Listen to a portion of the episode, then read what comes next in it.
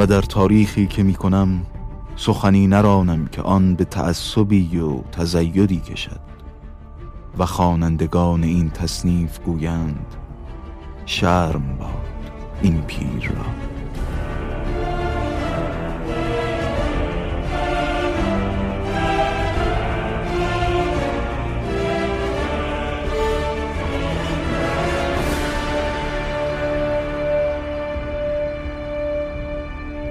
بایزید را پس از مرگ به خواب دیدند. گفتند حال تو. گفت مرا گفتند ای پیر چه آورده ای؟ گفتم درویشی به درگاه ملک شود. وی را نگویند چه آوردی گویند چه خواهی.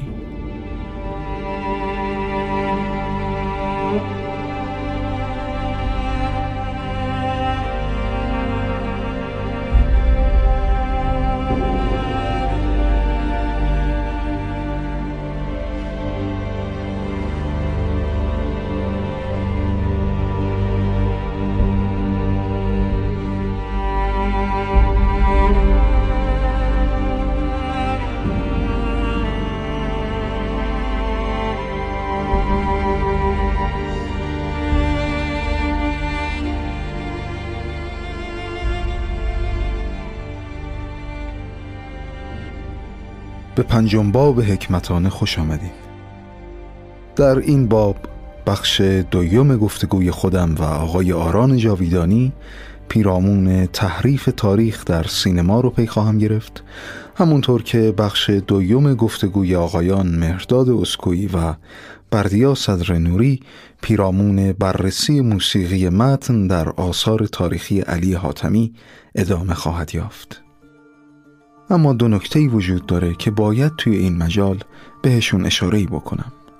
اول اینکه تمام اونچه که در حکمتانه چه در حوزه شنیداری و چه دیداری منظورم صفحه اینستاگرام رادیو حکمتانه است. به ویژه انیمیشن هایی که از دل برنامه ها انتخاب میشه تماما ساخته و پرداخته خودمه. و نکته دوم این که در خلال گفتگوی من و آقای جاویدانی صدای آقایان نجف دریابندری محمد زهرایی، مهدی قبرایی، عبدالله کوسری و اسدالله امرایی رو هم خواهیم شنید. همین.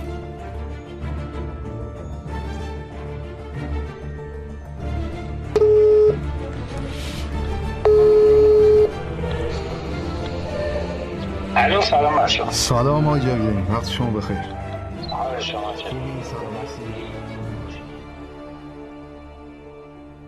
زیباسازی تاریخ چه منافعی دارد؟ راستش این رو نباید از یک آدمی که به اصطلاح تخصص حالا توی سینما داره و تخصص حتی زیباشناسی در سینما در مورد تاریخ تاریخ زیباسازیش احتمالا واسه دوستان سیاستمدار قطعا چیز همینطور منافع داریم خوبم هستش.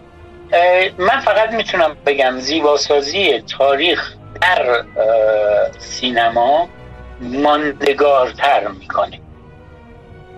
ممکنه به تاریخ خیانت هم بکنه ولی ماندگار می‌کنه. خب یه مقدار در مورد نمونه هاش موافقین صحبت بکنیم. نمونه های فارسی. سینما ایران؟ نمونه ببینید این رو اجازه بدید پس بعدا صحبت بکنیم. من چون یه چیز دیگه رو الان می‌خوام راجبش صحبت کنم. فیلم بسیار بسیار مهمه. بسیار بسیار هوشمندانه داشت بعد از انقلاب. آقای کیارستمی میاد فیلم قضیه شکل اول شکل دوم رو می‌سازه. آقای کیارستمی کلا از بعد از این فیلم واقعیت و داستان رو به هم میریزه. اول یک داستانی رو تعریف می‌کنه و می‌سازه که اون موقع می‌تونسته اتفاق بیفته می‌تونسته اتفاق نیفته که تو یک مدرسه ای یه سری بچه یه صدایی در میادن یه در رو بیرون می‌کنه و برگشتنش زامنش زامن برگشتن این بچه ها کلاس اینه که شخص خاطی رو که صدا از خودش در آورده رو لو بدن. خب؟ این در قسمت اولش. این میشه. بعد حالا آقای کیارستمی میره سراغ اشخاص حقیقی سیاستمدار اون موقع. از ابراهیم یزدی نوردین کیانوری بله. و اینها رو داریم خلخالی رو داریم. خیلی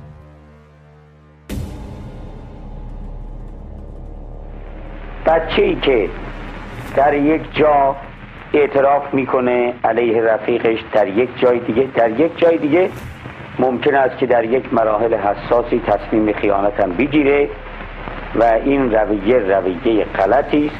با آموزش عالی اسلام هیچ وقت جور نیست که کسی رو بخواهیم وا داریم علیه کسی شهادتی بدهد. شعری هم من می‌توانم در این باره بگویم. با اون شعر حافظ است که می‌گوید گفت آسان گیر بر خود کارها که از روی تب سخت می‌گیرد جهان بر مردمان سخت کوش. اگر شما بخواهید با سختی و با خشونت بخواهید رفتار کنید این نتایج نامطلوبی مسلما در بعد خواهد داشت.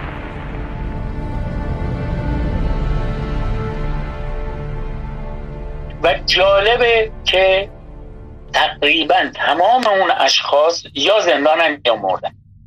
یعنی بعد از یه سری تغییرات و تحولات اینها به زندان افتادن. مثل کیانوری مثل بله بله. کسایی.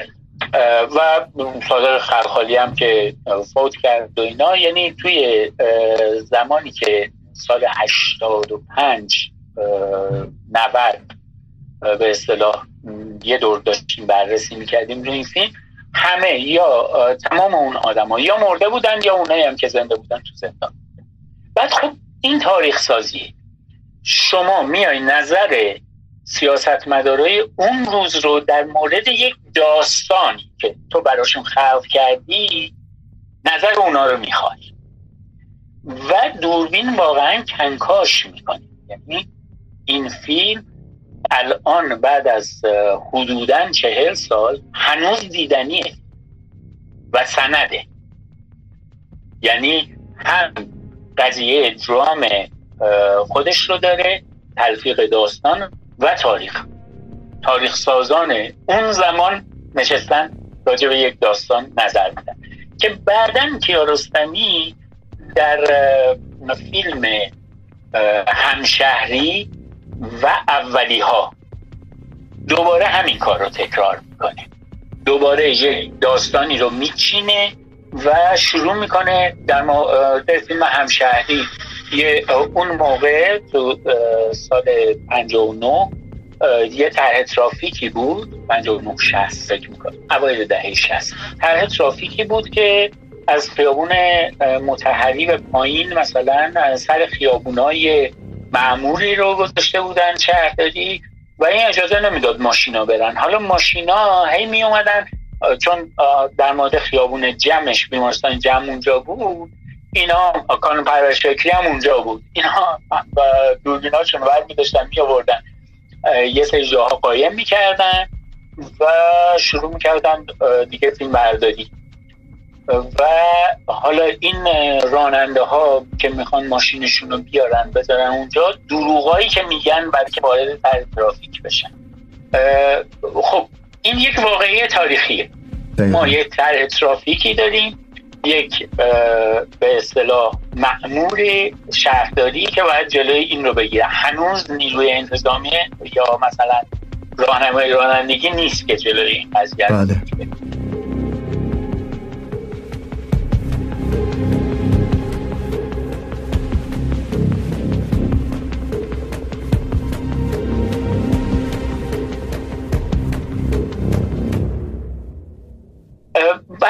توی اولی ها بچه هایی که میرن کلاس اول باز خود آقای کیارستمی در مورد پسرش بهمن این مشکل رو داشته.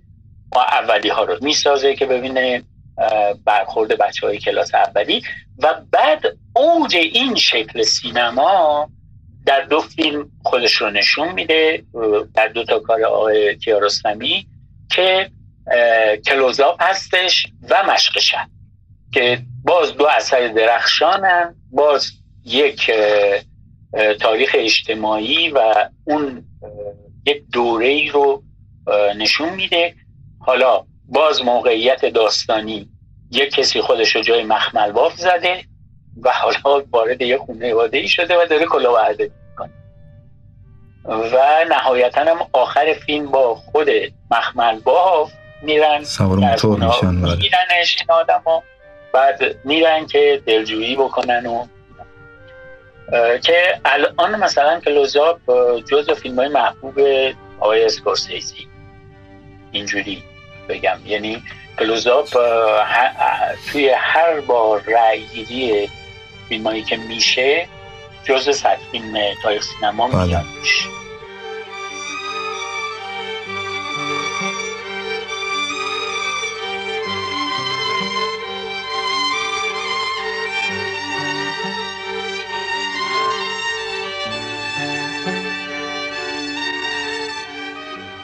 یک فیلم دیگری رو من می‌خوام صحبت بکنم راجع بهش که فیلم سفارشی سفارش داده میشه. من بعدا به قضیه قبل انقلاب بعد انقلاب می‌پردازم. ولی یک فیلم سفارشی شاه در حقیقت می‌خواد که در مورد پیشرفت های ایران در دوره سلطنت پهلوی و به خصوص پهلوی دوم ساخته بشه. با آقای آلبرت موریس فرانسوی صحبتی میشه. آلبرت موریس به اصطلاح طرحی رو می‌ذاره و میاد شروع می‌کنه فیلم باد سوار رو ساختن. باد سوار رو که می‌سازه باد سوار خیلی فیلم شاعرانه ایه و خیلی فیلم نکته سنجیه. و حالا پیشرفت رو نشون میده ولی عواقبش هم داره نشون همین زمینی با اون باد و تو روستا میره و تو روستاها میره زندگی روستایی. فیلم کلا فیلم چشم نواز زیباییه. ولی وقتی تموم میشه و آماده نمایش میشه شاه اصلا خوشش نمیاد. یعنی میگه کو پس پیشرفته کو مثل چیزی که بوده رو دادی ولی پیشرفته کو ما صنعت پیشرفت کردیم. پیکان ساختیم فلان کردیم بیسار کردیم که لاموریس دوباره برمیگرده ایران که بخواد دوباره مثلا فیلم در مورد اینا بگیره که هلیکوپترش بالای صد کرج به سیم برخورد می‌کنه و سقوط می‌کنه و لاموریس می‌گیره بعدها پسر لاموریس به اصطلاح فیلم رو به همون شکل قدیمش که پدرش ساخته بوده این رو به صورت دیویدی در میاره. ولی تیکه هایی که بعد از انقلاب میگم بعد از سفر دوبارش داموریس میاد و تیکه ها رو گرفته این تیکه ها رو تدوین می‌کنن به صورت جدا اینا رو نشون میدن که آقا بابام به خاطر اینا آتش در سراسر این سرزمین همیشه تابیده و از دیرباز ایرانیان آن را ستوده اند و برخی هنوز هم می ستایند در این آرزو که همچون آتش پاک و روشن باشند. زمین را و آب را نیز ستایش می کنند از اینجاست که مردگانشان را به استودانها می سپارند تا زمین و آتش و آب پاک بماند.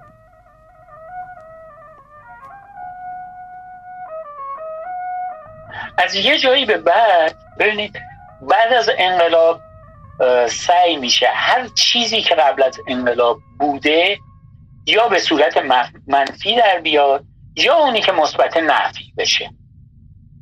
در مورد سینما این به خصوص خیلی زیاده.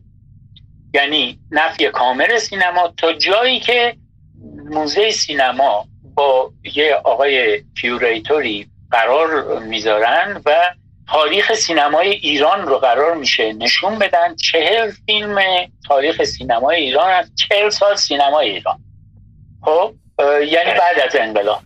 یعنی ما قبل از انقلاب اصلا کشت و من خودم یه تجربه ای تو این قضیه دارم همون سال 94 که اومدیم صد نقش صد صدا رو کار کردیم قرار بودش که صد موسیقی برتر سینمای ایران رو هم کار بکنیم. و خب من چیزا رو گذاشتم کنار دستم فیلم ها رو انتخاب کردم ترانه ها رو انتخاب کردم. بعد گفتن آقا داریوش نباشه ابی نباشه. ای شروع شد زمزمه های این نباشه اون نباشه. بعد گفتیم باشه سعی می‌کنیم ترانه ها رو خیلی خواننده زن ترانه نباشه اهدیه هست بشه فلان بشه. ما گفتیم خب سعی می‌کنیم موسیقی متنا رو بذاریم. ما دو هفته کار می‌کردیم. ببینید دو روز ما وقت داشتیم. برای این دو روزی که ما وقت داشتیم باید کارا چاپ بشه. گرافیکش و بعد فیلم ها تهیه بشه. 400 دقیقه هر کدوم کلیپ باید درست بشه ازش. تمام اینا من از منفردزاده نامه گرفتم و منفردزاده ای که معمولا برای کار تو ایران رضایت نمیده رضایتش رو گرفتم. و ما دو هفته داشتیم کار می‌کردیم. من نزدیک سی تا فیلم قبل از انقلاب رو کلیپاش رو آماده کرده بودم که آماده تدوین یعنی دیگه می‌دونستیم کجاها رو برداریم چیا رو برداریم چه صحنه‌هایی برداریم. با فیلمخانه بهمون کمک کرد. مثلا موسیقی تیتراژ تنگینا رو بهمون داد با کیفیت خیلی خیلی خوب. ببخشید خداحافظ رفیق.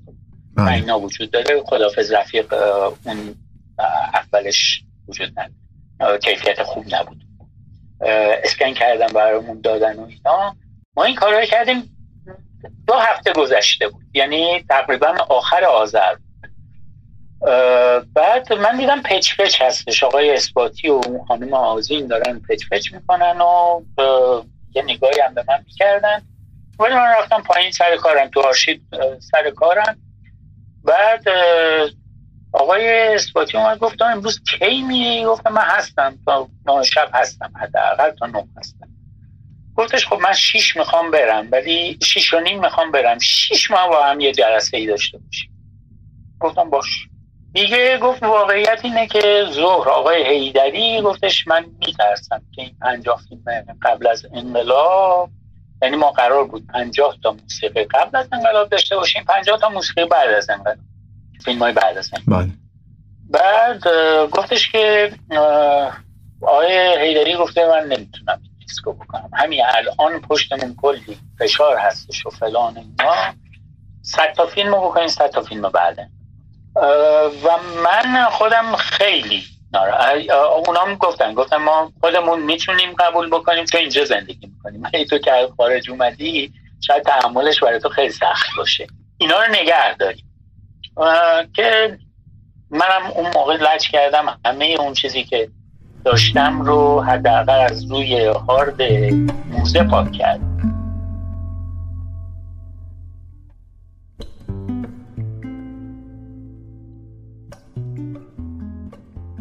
بعد جالبه که این هایی که میگم آقای یکی از این آرشیفدارای معروف ایرانه کلکسیون خوبی هم داره. چه از نظر فیلم های 35 میلیمتری داره. و این اومد چهل فیلم بعد انقلاب گذاشتن. دو سه تا فیلمم به خاطر این برنامه ترمیم شد و دمشونم گه دمشونم گه ولی مثلا چهارشنبه خون به پا می شود هم جزو این چهل تا فیلم. که اصلا مسخره. و بله. جالبه یک دونه فیلم از خسرو سینایی نبود. یک فیلم از علی حاتمی نبود. اینجوری. یعنی در حقیقت این قضیه توی انقلابا همیشه اتفاق میافته. توی انقلاب شوروی هم بوده. منطقه خب سینما عمرش اونقدر نبود که مثلا تو سینما این اتفاق بیفته. ولی تو ادبیات مثلا ادبیات سوسیالیستی که بعدا می‌بینیم همیشه قبل رو میکوبه. یعنی قبل از انقلاب رو انقلاب شوروی رو منکرش میشه هر فعالیتی که بود.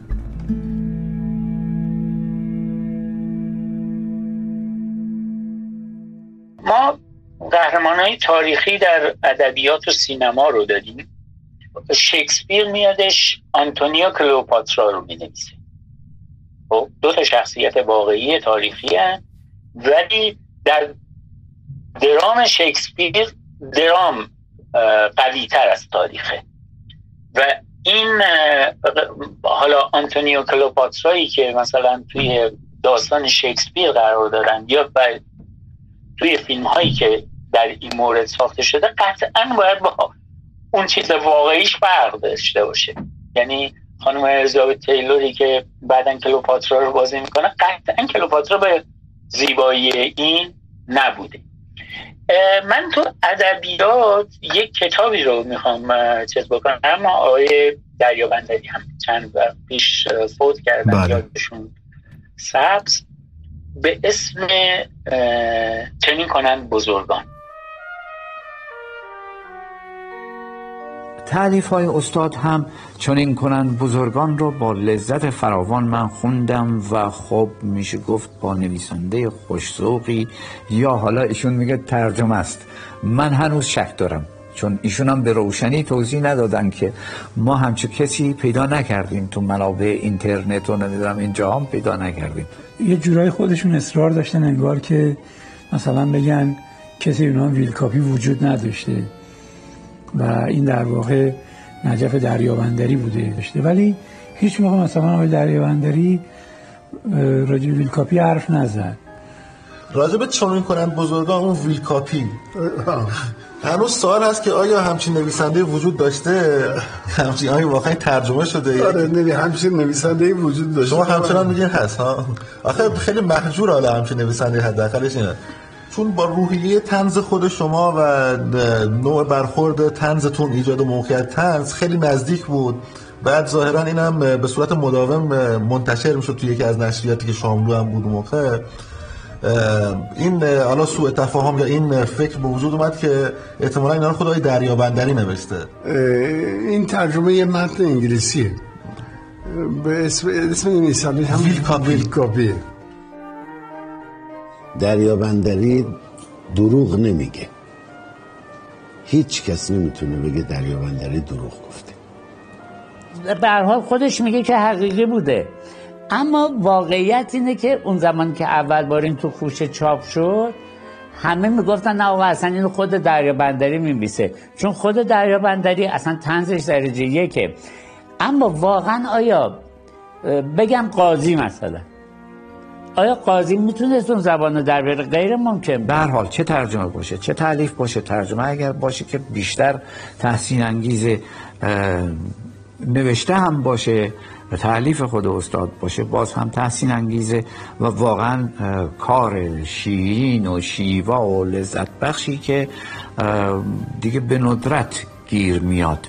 که من همچو لذتی رو از خوندن یک کتاب که این هم آدم بخونه بخنده و خنده نه سطحی بلکه حتی به خودش هم بخنده. شاید مثلا بعد از کتاب دایجان ناپولئون این یادم میاد.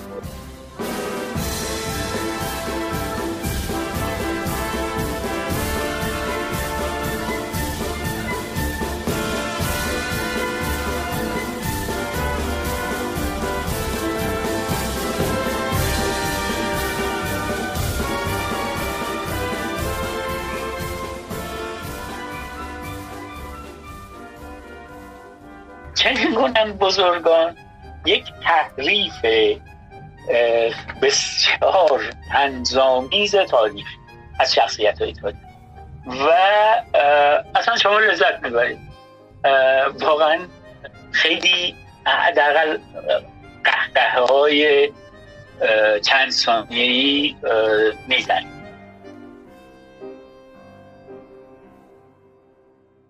جالبه همون موقع آقای دریابندری توی مقدمه می نویسه این برداشتی آزاد ترجمه است آزاد از کتاب بیرکاپی و جوری به اصطلاح این روان ترجمه شده بود و خیلی وصف حال خود ما می‌شد. یعنی می‌تونستیم جایگذاری جایگزین کنیم این شخصیت ها رو. مثلا کلوپاتراش بشه فرای پهلوی یا سریا پهلوی در این حد مثلا چیز می‌شد جاسازی کرد. آقای نجف دهیومندری اصلا یه همچین کتابی وجود نداشته اومده خودش نوشته و اینا.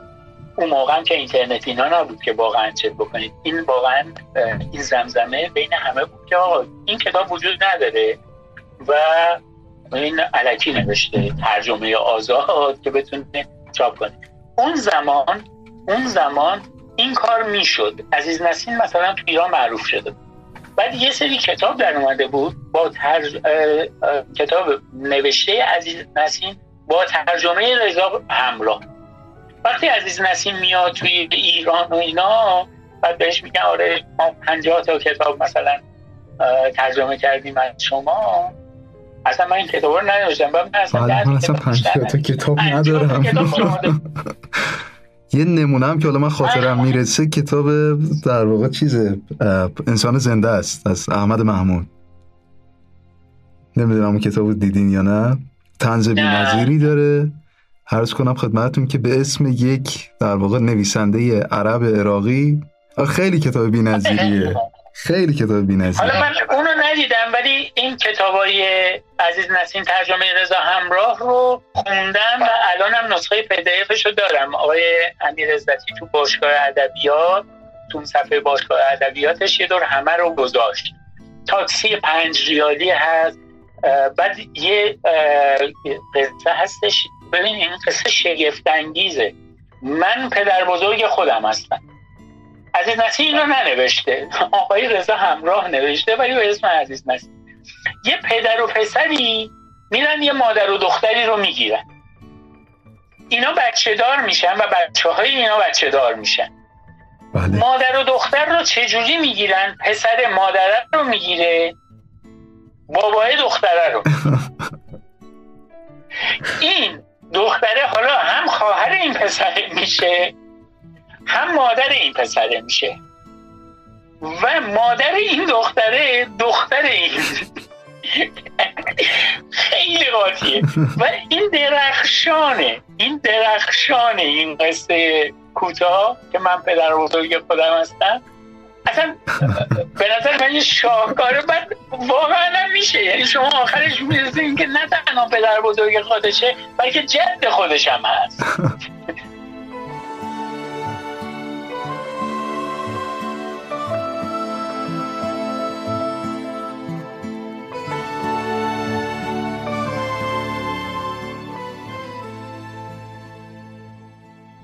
حالا این تا اینجاش توی ادبیات هم ما کتاب چیز رو داریم آقای دریابندری رو داریم که بعدا دیگه من خودم هم که اومدم اولین کاری که توی اروپا کردم گشتم دنبال کتاب ویلکاپی و پیداش کردم. هم با ترجمه آلمانی پیدا کردم هم با ترجمه هلندی پیدا کردم هم به زبان انگلیسی. و همینه. همینه. البته آقای دریا بندری خیلی رواییش کرده و خیلی شیرین ترجمه کرده. یعنی کلمه به کلمه ترجمه نیست ولی جمله به جمله واقعا مفهوم رو میرسونه. یعنی خیلی خیلی ابتدا یه مقدار ذهن من بردین سمت زبیلا منصوری. یکی زبیلا منصوری. زبیلا منصوری از یک کتاب چهل صفحه‌ای یک کتاب 500 صفحه‌ای ترجمه می‌کنه. متوجه یعنی زبیلا منصوری که به اصطلاح انقدر شیرین تعریف می‌کنه که واقعا آدم ترجیح میده که نره سراغ اصل داستان. تحریف کاملا اینجاست. حتی در تاریخ و ادبیات. حالا من علی حاتمی رو گفتم. علی حاتمی کارهای درخشانی کرده کارهای تاریخی کرده و علی حاتمی به خاطر تصویر سازی و به خاطر اون چیزی که داره اصلا واقعیت رو فدا می‌کنه. مثلا در فیلم دلشدگان میاد گلابی رو رنگ می‌کنه میوه رو رنگ می‌کنه. انار آبیه. گلابی نمی‌دونم قرمزه. چون می‌خواد که تصویر اون جایی که این ظرف میوه هستش تصویر سینمایی قشنگی توی ستارخان البته باز شخصیت ها رو به اقراقی توش میاره دراماتیکشون می‌کنه مثلا نقش پرویز سیاد تو اون فیلم خود ستار خان باقر خان اینها خب دراماتیزه شده تاریخ و صرفا تاریخ نیستن. البته توی اون فیلم تو ستار خان ستار خان فیلمیه که شکست یعنی با توجه به هزینی که براش میشه فیلم شکست خورده میشه. ببین ستار این مملکت در شرایط فعلی در این زمان از دو طرف داره قارت میشه. طرف اول اروپایی ها هستن. روسا و انگلیسا که پولداراشون ریختن تو این مملکت و دارن تیکه تیکه اونو می‌خرن. دومین دست خودیان اونایی که حق من و تو رو میفروشن. نوکراشون. دسته سوم فراموش کردی هیدر خان. بی طرفا بلا تکلیفا آدمایی که سکوت می‌کنن. فقط ناظر. بی تفاوتا اونا بیشتر از همه منو رنج میدن. ولی با دوست و دشمن آدم تکلیفش روشن. همه چیز درست میشه. انقریب یه انقلاب جهانی در می‌گیره. من دارم شعله های اون آتیشو میدم من فقط یه آتیش می‌بینم. اونم آتیش قلیونه که اگه بهش پک نزنم خاکستر روشه بین او جنگ ما.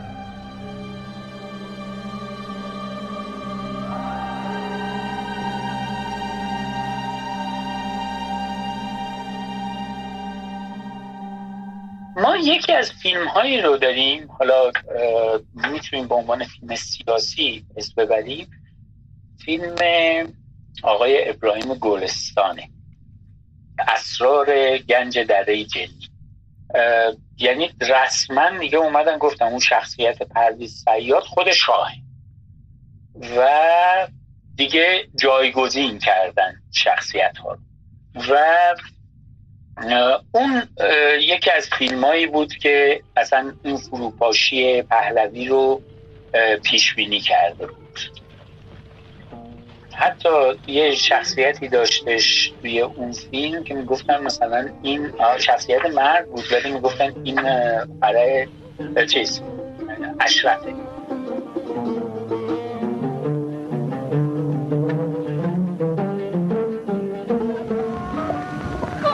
خفت می‌کنم. خاک بر سر این خونه ساختی دیگه چی بود؟ دیگه چی بود؟ خونه خراب. خونت خراب می‌کنم. خفت می‌کنم. خاک بر این خونه ساختی دیگه چی برای من شاه دید فیلمو نه؟ نه خیلی با خیلی موزهک بود که شاه ندید. از من این فیلم کپی این فیلم خواستم من گفتم من یک کپی بیشتر نیست در تو سینما نشون میدن. این پرده رو توی این سینما نشون میدن بعد میرن تو اون سینما نشون میدن. یا یک شب من این سینما رو تعطیل کنم بیا توی این سینما تماشا کنی یا فیلم بفرستم برای شما. یا این سب بکنید تمام بشه این برنامه بفرستم. گفتن نخیر ولی من فیلم برده بودم. سوتیت فرانسه بکنم. نسخش آمده بود و اینا فهمیدن که نسخش آمده. رفتن نسخه رو گرفتن که در دربار نشون دادن اینجا من شانس من توی این فیلم اینجا کمک کرد شانس من با این بود که اون روزی بود فردا صبحش شما می‌خواست بره مصر. تو اینا رفتن از فرودگاه تیاره بیاد و این فیلم رو بگیرن و بیارن نشون بدن. شما نگاه ساعتش کرده دیگه خوابش میاد بخواد فراسو من گفتم من میرم بعد نگاه می‌کنم. شاه رفته بود. اما بقیه مونده بودن. دیدم. در بار شما هم امیر عباس نه. نه اصلا هیچ وقت بودم امیر عباس. تفله که امیر عباس. آره. چی گفت؟ امیر عباس فهمیده بود. همونجا توی توی دربار بوده. نمی‌دونم کیا بودم فقط کسی که من تعریف کرد که اون شب اونجا بوده عروزی بود. عروزی پسر خواهر تاج. چون به اونجا که می‌رسه هویدا بلند میشه. داد داد که چیه چطوری اجازه این فیلم دادن فلان بکنه. جا چه فرار می‌کنه؟ وسط فیلم هویدا داد می‌زنه. وسط فیلم وسط نمایش داد می‌زنه. و آخر فیلم دیگه. آخر. فیلم دیگه. آره. جیغ می‌زنه فیلم قطع نمی‌کنم تمام تا ولی آخر چیز دیگه آره قطع می‌کنن و چی دیگه فراسو اول وقت میرم توی سینما وسط شب آخر فیلم شب, شب آخر شد دیگه برش نشتن ولی هم ادامه پیدا می‌کرد ما یه نگاهی هم بکنیم به یک دوره ببینید در همون زمان قبل از انقلاب یک دوره بودش دوره اصلاحات ارزی و حجوم کارگر صنعتی به تهران و تبلیغ این که در دهاتتون بمون در روستاهاتون بمون. فیلم های مجید محسنی رو ما داشتیم. پرستوها به لانه باز میگردند بعد که آهنگ روستا همچین چیزهایی روستا یه جای بسیار زیبای مفرح با آدم های خیلی خوب و چیز معرفی می‌شد تا یک دوره خاص. ما سال 48 یک سال تحول عجیب غریب در سینما داریم. یک سینما نوار ایرانی به دنیا میاد. دو یک تغییری اصلا در نگرش یعنی دو فیلم در سال 48 ساخته میشه. گاو و قیصر. قیصر که تا حالا قهرمان تو سینما ایران فردین بوده و این چیزا اون کنار گذاشته میشه. حالا یه ضد قهرمان که اتفاقا آدم بی سر و پایی هم نیست. بله. برخلاف اون چیزایی که بعدا سعید راد نقش ضد قهرمانی رو بازی می‌کرد که آدم بی سر پایی بود. ولی اون نقشای ضد قهرمانی که به خصوص توی قیصر بازی شد آدم بی سرپای نبود. بالاخره کسی بود داشته کار می‌کرده یه خونه زندگی داشته اومده. حالا همسایش بهش تجاوز کرده و این درست مقارن با چه اتفاقه؟ مقارن با زمانیه که شاه اون اهنامه رو که با عراق داشته سر چیز یک طرفه لغو می‌کنه. بعد یک طرفه لغو می‌کنه خیلی هم با زور اون رو چیز می‌کنه جنگ کوتاه یک روزه ای هم در می‌گیره و تموم میشه. سرکوب میشه صدامو که بعدا اون قضیه بود که حالا صدام بلافاصله بعد انقلاب حالا صدام بود یا حکی بود اون یه بحث ولی اونجا ما یه حق خواهی اینجوری رو داریم غیر قانونی رو داریم و بعد می‌بینیم قیصر عملا داره این کار می‌کنه. قیصر که با قانون اینا رو بیذاره کنار و پاشنه برمیکشه و خودش قاتلین خواهرش رو یکی یکی انتقام می‌گیره و در تمام این مدت هم ما به انتظامی نمی‌بینیم پلیس رو نمی‌بینیم. و تا آخر فیلم که یک پوزخندی به پلیس می‌زنه که بابا کجا من خودم کارم رو انجام دادم.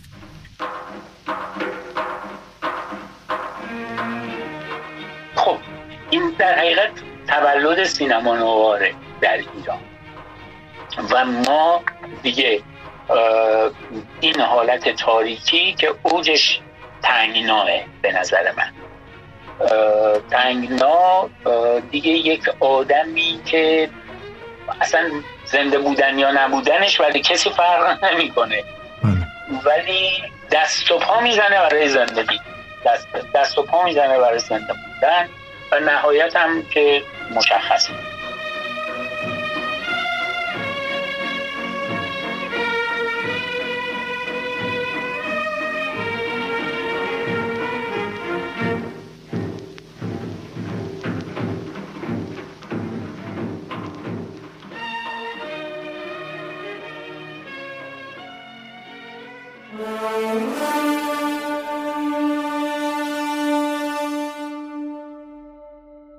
پادشاهی دلتنگ بر لب جوی نشسته بود. عمرا از او حراسان و ترسان و به هیچ گونه روی او گشاده نمی‌شد. مسخره ای داشت عظیم مغرب عمرا او را پذیرفتند که تو اگر شاه را بخندانی تو را چنین دهیم.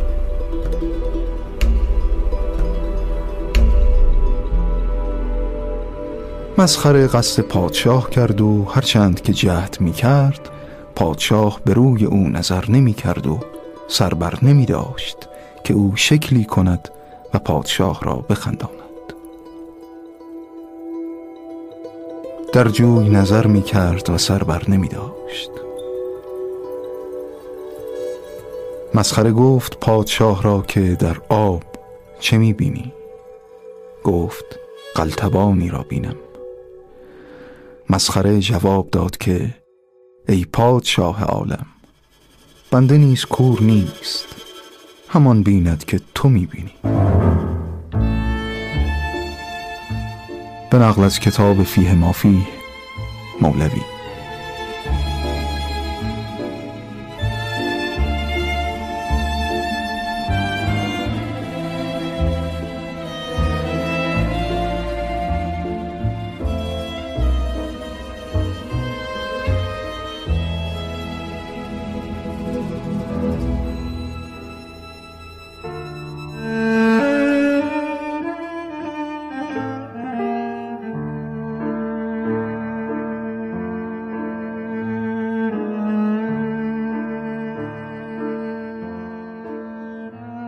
فردا صبح باید بریم خدمت وزیر خارجه. دست به کار شو. ترجمه صورت نطق شرفیابی رو حاضر کن. جسارت است. جناب سفیر شما که هنوز صورت نطق را تعیین نکردید. نامه ننوشته را که نمی‌شود ترجمه کرد. مرحبا. اول باید نامه را نوشت. فرض می شود نامه باشد که حقیر بزاعتش داشته باشد. به جهت ترجمه. از شما با همان عباراتی که می‌دانید نامه را بنویسید. بعد ترجمه کنید به فارسی. فارسیش را من می‌گیرم رئیس جمهور هم که فارسی نمی‌داند. بنده تسلط چندانی بر زبان انگلیسی ندارم. صورت نطق سفیر عثمانی را از جایی به دست آوردم. می‌شد کلمه عثمانی را با ایران عوض کرد. ملت ترک می‌شود ملت فارس هم که ترک و فارس ندارد. تو هم اگر پخی بودی نمیبستنت بیخ ریش آجی. اقلا ترجمه شو بده. آیا موسیقی آقای لطفی جدا از فیلمم شنیدنیه. موسیقی که برای فیلم حاجی واشنگتن کار کردن. کاملا. چون شما ملودی های آشنایی رو میشنوید در اون کار که وقتی مثلا در کنسرت آقای لطفی هم تشریف میوردید اون رو میشنیدید. یا آلبوم هایی رو که از آقای لطفی منتشر شده رو گوش بکنید باز هم از اون ملودی ها میشنوید. بنابراین کاملا اون موسیقی تیپ موسیقی های لطفی حفظ شده در اون کار و شاید اینجا این سوال پیش بیاد که پس خاص این فیلم آیا اتفاقی در موسیقی افتاده یا نه؟ من می‌خوام به شما بگم که به عنوان این نظر البته ممکنه که حالا این نظر به نظر من اینطوری بیاد عزیزان دیگری نظر دیگه داشته باشن. شاید شاید انتظار می‌رفت که گونه دیگری از موسیقی بتونه باز رو اون فیلم به خصوص اینکه بخشی از این فیلم در مثلا واشنگتن به تصویر کشیده میشه. یعنی داره واشنگتن اون زمان رو به تصویر می‌کشه. می‌تونست موسیقی تلفیقی هم استفاده بشه یا تنظیم اتفاق بیفته که خب به هر حال حالا آهنگساز اینجوری صلاح دیده و قطعا آقای حاتمی هم اینطوری راضی بوده که این موسیقی کاملا این حالت اصالت ایرانیشو داشته باشه.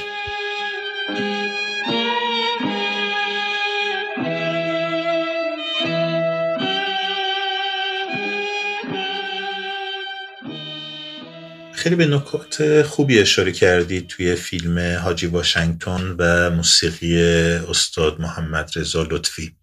می‌خوام ببینم که ویژگی های موسیقایی این فیلم نسبت به آهنگسازان قبل و آهنگسازان بعد خودش چه تغییراتی داشته و چی رو تجربه کرده. ما می‌دونیم که قبل از خودش کسانی مثل ناصری، واروژان کار کرده بودند و بعد از اون فخردینی حنانه علیزاده. شما فکر می‌کنید که چه طعم و عطر مختص به خودش و آقای لطفی تو این اثر با موسیقی ویژش آورد؟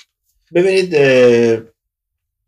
اگر ما موسیقی ایرانی رو موسیقی ایرانی رو که برای یک فیلم می‌تونه به کار گرفته بشه آقای لطفی کاملا پایبند به موسیقی ردیف دستگاهی است. و اینو شما در همه آثارشون می‌بینید و میشنوید. این در فیلم حاجی واشنگتن هم خودشون نشون داد. اشاره کردم خدمت شما. خود این حفظ این چارچوب حفظ این اصالت شاید به بسیاری از اجزای دیگه فیلم های آیه حاتمی هم بیشتر بخونه. وقتی شما مثلا در فرهنگ غذا خوردن نشون می‌دید طرف داره کله پاچه می‌خوره. یا قلیون داره مثلا می‌کشه یا داره به قول شما آبگوشت گوشت کوبیده درست می‌کنه. نوع پوشش نوع گفتمان نوع رفت آمدها نوع رفتار. پس باید بپذیریم موسیقی هم باید با اون همگون باشه. لطفی این رو خوب آورد. آورد. اینکه من بیننده اون تیپ موسیقی رو بتونم برای خودم هضم بکنم یا نکنم اون مشکل آهنگساز و اون فیلمساز کارگردان شاید نباشه. اون با اون سلیقه و اون ویژگی اون فیلم رو با اون موسیقی ساخته. پیشنهادی بود که لطفی داشت برای این فیلم. پیشنهادی بود که آقای لطفی قطعا با تعامل و ویژگی های فیلم های حاتمی داشت برای این فیلم.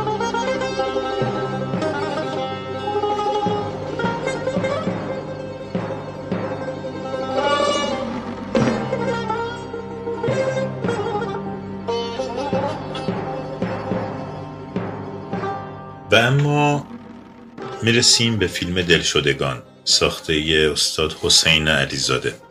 یکی از ویژگی های این فیلم اینه که ما یک گروه موسیقی رو داریم که در تمام طول فیلم داریم با او همراهی می‌کنیم و این یک تفاوتی ایجاد می‌کنه بین این فیلم با فیلم های دیگه چون این فیلم راجع به موسیقیه.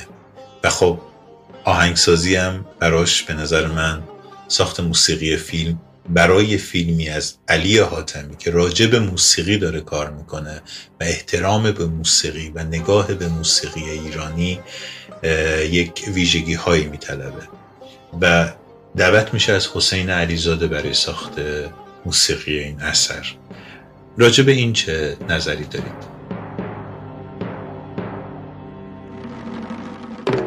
فیلم دلشدگان یه نقطه عطف در به نظر من فیلم سازی و موسیقی فیلم در این شاید 40 50 سال اخیر بوده. اولا اتفاقی افتاد با این فیلم ساز به پرده تصویر در اومد.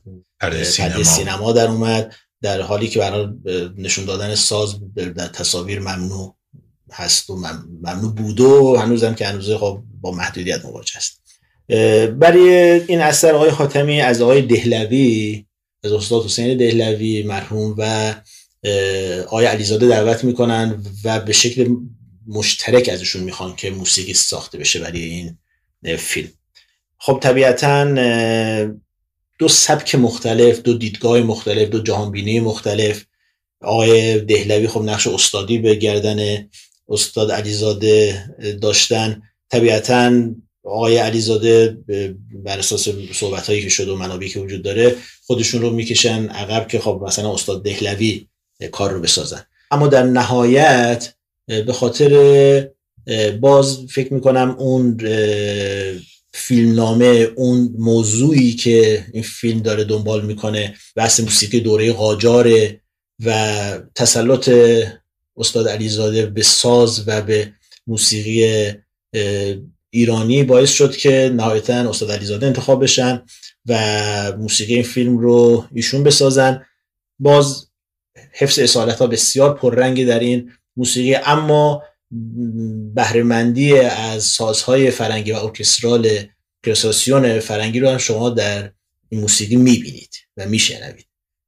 با موسیقی فیلم حاجی واشنگتن که استاد مرزا لطفی ساختن تفاوتهاش محسوسه.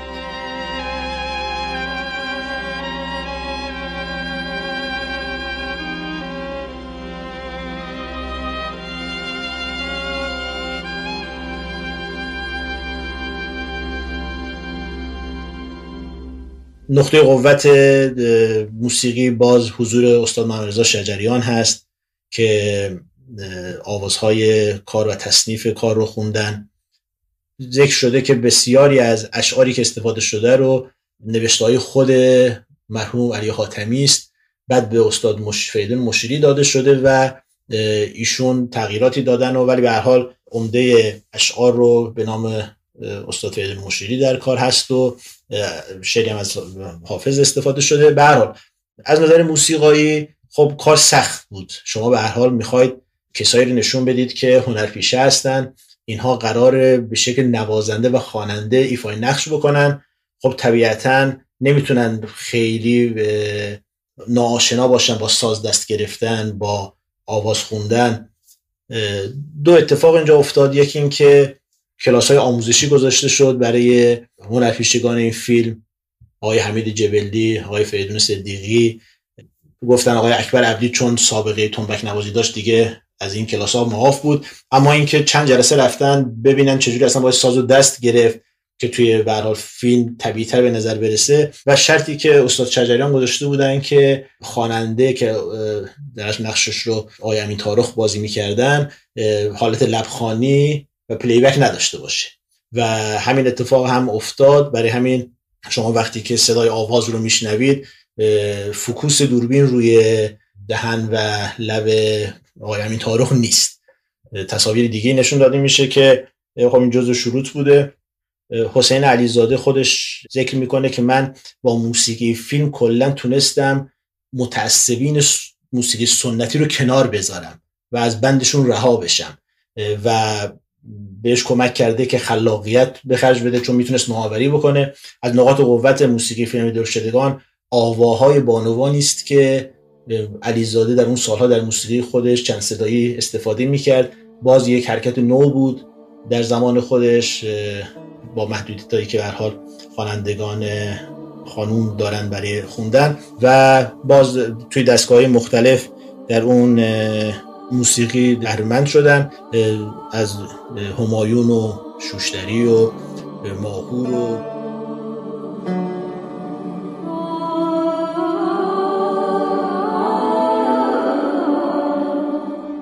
دلشدگان هم از اون کارهایی است که با موسیقیش ماندگار شد و به شما به محض اینکه میگین دلشدگان موسیقیش تو ذهن میاد و خب موسیقی بسیار قوی داره.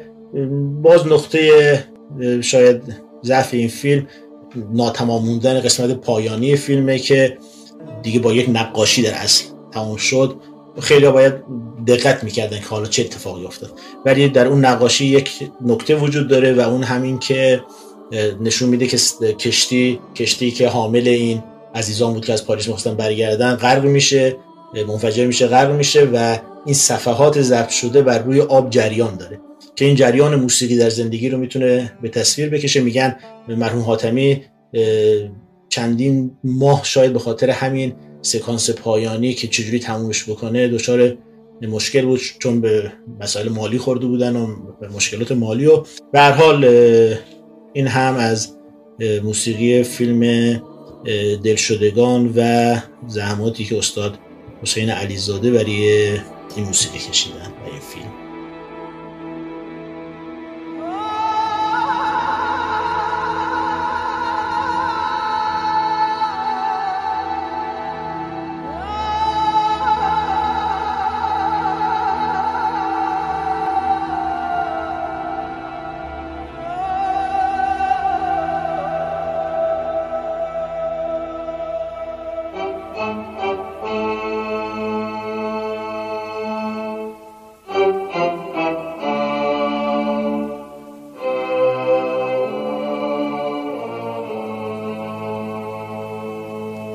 صاحب عشق در دستهای من شوری گذاشته که جرأت تباه کردنش را ندارم.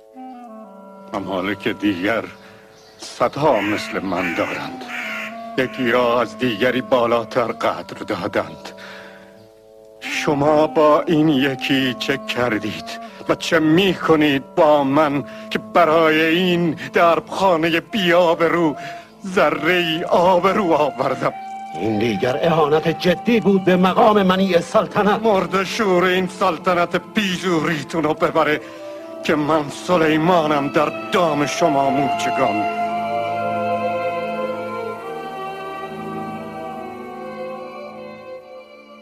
می‌رسیم سال 1362 و فیلم کمال الملک علی حاتمی عزیز با فرهاد فخردینی کار کردند و همه این موسیقی زیبا رو شنیدن و با ویژگی های موسیقی استاد فرهاد فخردینی هم خب خیلی از علاقمندان آشنا. به نظر شما فرهاد فخردینی چه ویژگی و آورد با خودش برای فیلم کمال الملک و شما فکر می‌کنید که چرا علی حاتمی از استاد فخردینی برای ساخت این موسیقی این اثر همکاری طلبید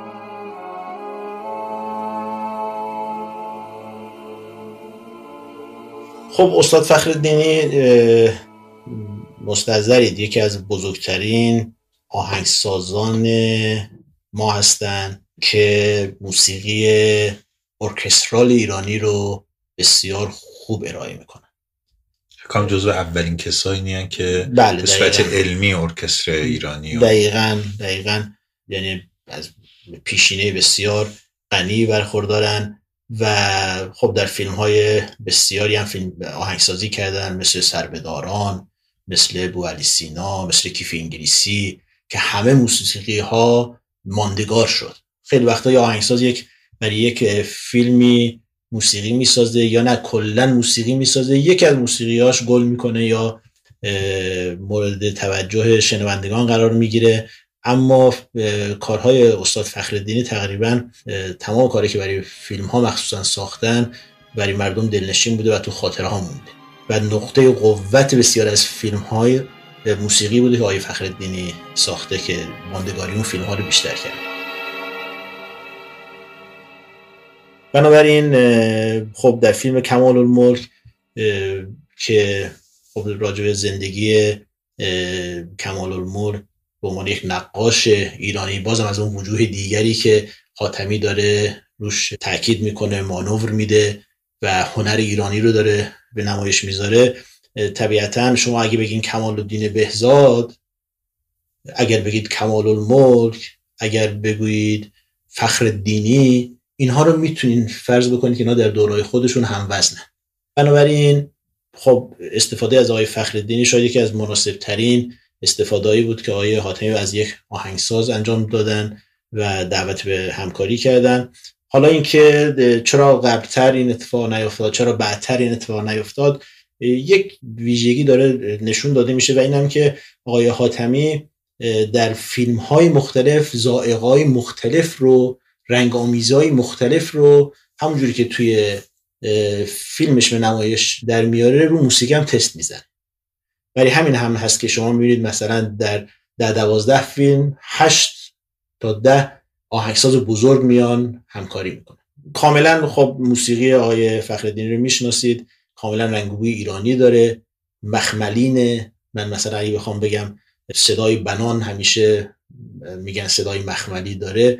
لطافت موسیقی فرهاد فخردینی و لطافت مدیریت صحنش و رهبری ارکسترش. یعنی کسی که به طور زنده دیده باشه اجراهای آقای فخردینی رهبری ارکستر رو کاملا انگار شما روی یک فرش ابریشم دارید دست می‌کشید.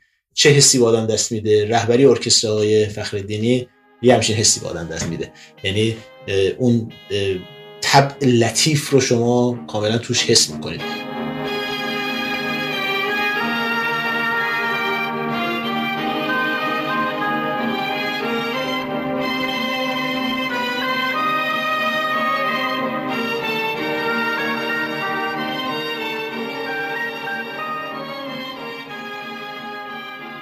چه ویژگیهایی با خودش آورد؟ فخردینی فخردینی و عمده عزیزانی که آهنگسازانی که در زمینه موسیقی ارکسترال ایرانی کار کردن خب دغدغه چند صدایی بودن موسیقی ایرانی رو داشتن. یعنی اعتقاد داشتن که موسیقی ایرانی لزوما به شکل تک صدایی ارائه نمیشه. شما می‌دونید به شکل خب معمولا سازها ایرانی میشستن و همه یک یک نوت رو می‌زدن. تاثیر ما در موسیقی که موسیقی غربی و موسیقی کلاسیک رو هم آموخته بودن آمدن و این رو دقیقا روی موسیقی ایرانی پیاده کردن. خب مرتضی خان حنانه کالا بهشون می‌پردازیم در راجع فیلم هزار دستان. یکی از پیشقراولان این قضیه بود. فرم پلیفونیا پلیفونیا آوردن چند صدایی رو برای اصلا دغدغه این قضیه داشتن. منتها به هر حال موسیقی فخردینی اون رنگ و بوی موسیقی ایرانیشو بیشتر داره. تا تنظیمایی که شما مثلا در کار آقای حنانه میشنوید. ببینید ما راجع به آقای لطفی گفتیم حفظ اصالت موسیقی ایرانی رو حفظ کردن اما به شکل همون تک صدایی خودش. اینجا آقای فخرالدینی اینه. حفظ اصالت کرده اما به شکل چند صدایی و به شکل ارکستر بزرگ. و خب طبیعتا به استفاده از سازهای غربی در کنار سازهای ایرانی به خاطر وسعت صدا به خاطر جنس صدای مختلفی که مثل چه سازهایی؟ مثل سازهای بادی مثل اورن مثل کلارینت حالا ما توی به هر موسیقی ایرانی مثل قرنی داریم. اه، سازهای کوبی که وجود داره اینا همه کمک می‌کنه که ترفیقش با سازهای ایرانی یه رنگ و بوی جدیدی از موسیقی که توی کارهای فخریدینی وجود داشته به گوش شنونده برسه.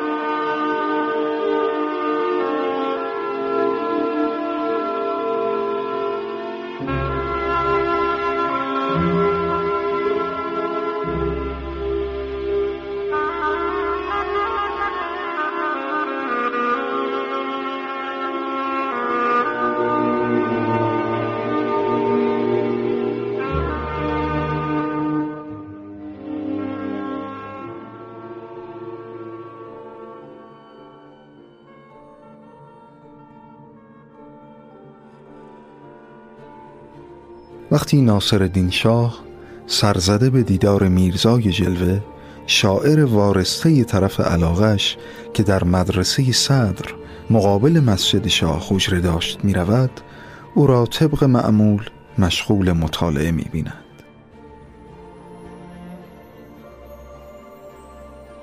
پس از ادای احترام از طرف میرزا و ابراز عنایت از جانب شاه که او را با قسم جان خود بر جایش نشانیده مانع حرکتش می شود از او درباره کتاب مورد قرائتش سوال می کند میرزا اظهار می دارد تاریخ نگاه می کرده که شاه با همان لحن دوستانه می گوید میرزا خفم کردی از بس هر وقت تو را دیدم تاریخ می خانی. آخر از چه چیز آن خوشت می آید که همه سرت در این یک رقم کتاب می کنی میرزا جواب می دهد قربان از یک کلمه مرد و مردن چون درباره فرد گردن کلفتی خوب قلم فرسایی کرده داد سخن می‌گوید که چنین و چنان کرد. چنین گرفت و چنان بست و خست و درید و برید و قاپید و چاپید و خون ملت را در شیشه کرد و همچه جمع کرد و روی هم گذاشت و چه و چه و چه و یا چنین و چنان عدل و داد نمود و چنان و چنین شایستگی و بایستگی نمود و آخرش می‌گوید فلان وقت مرد و رفت و قائله را تمام می کند و همین یک کلمه مردن اوست که مرا تا ریشه جان شاد می کند ناصر الدین شاه می گوید آفرین میرزا که ارشادم کردی و جبه خود را کنده به دوش او می افکنم.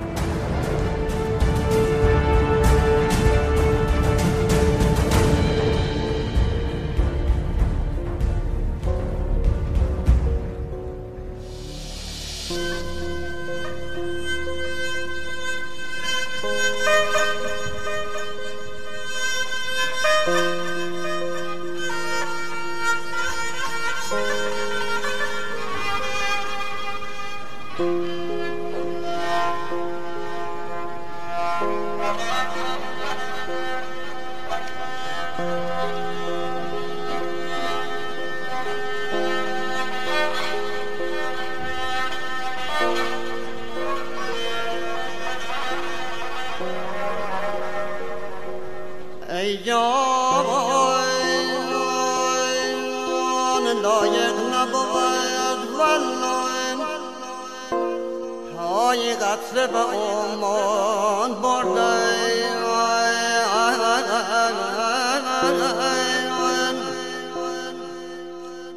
ای نازنین خار قصه صحرا به گلستان برده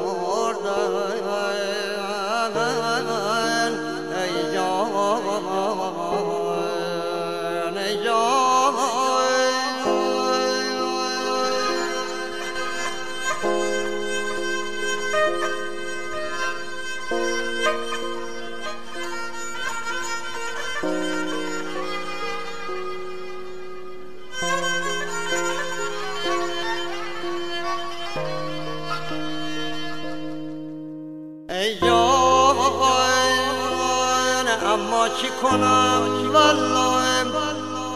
آیی که رسم موران این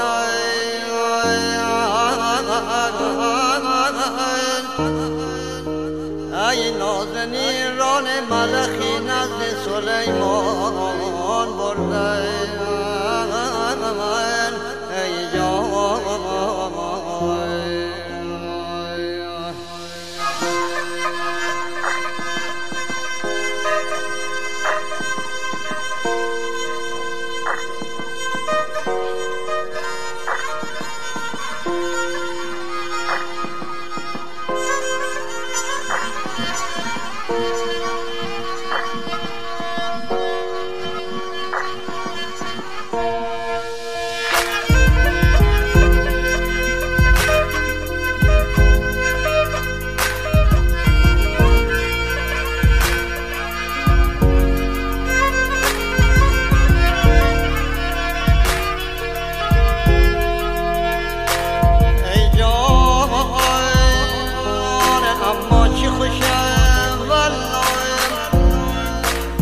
آی بنفشه در فصل بهای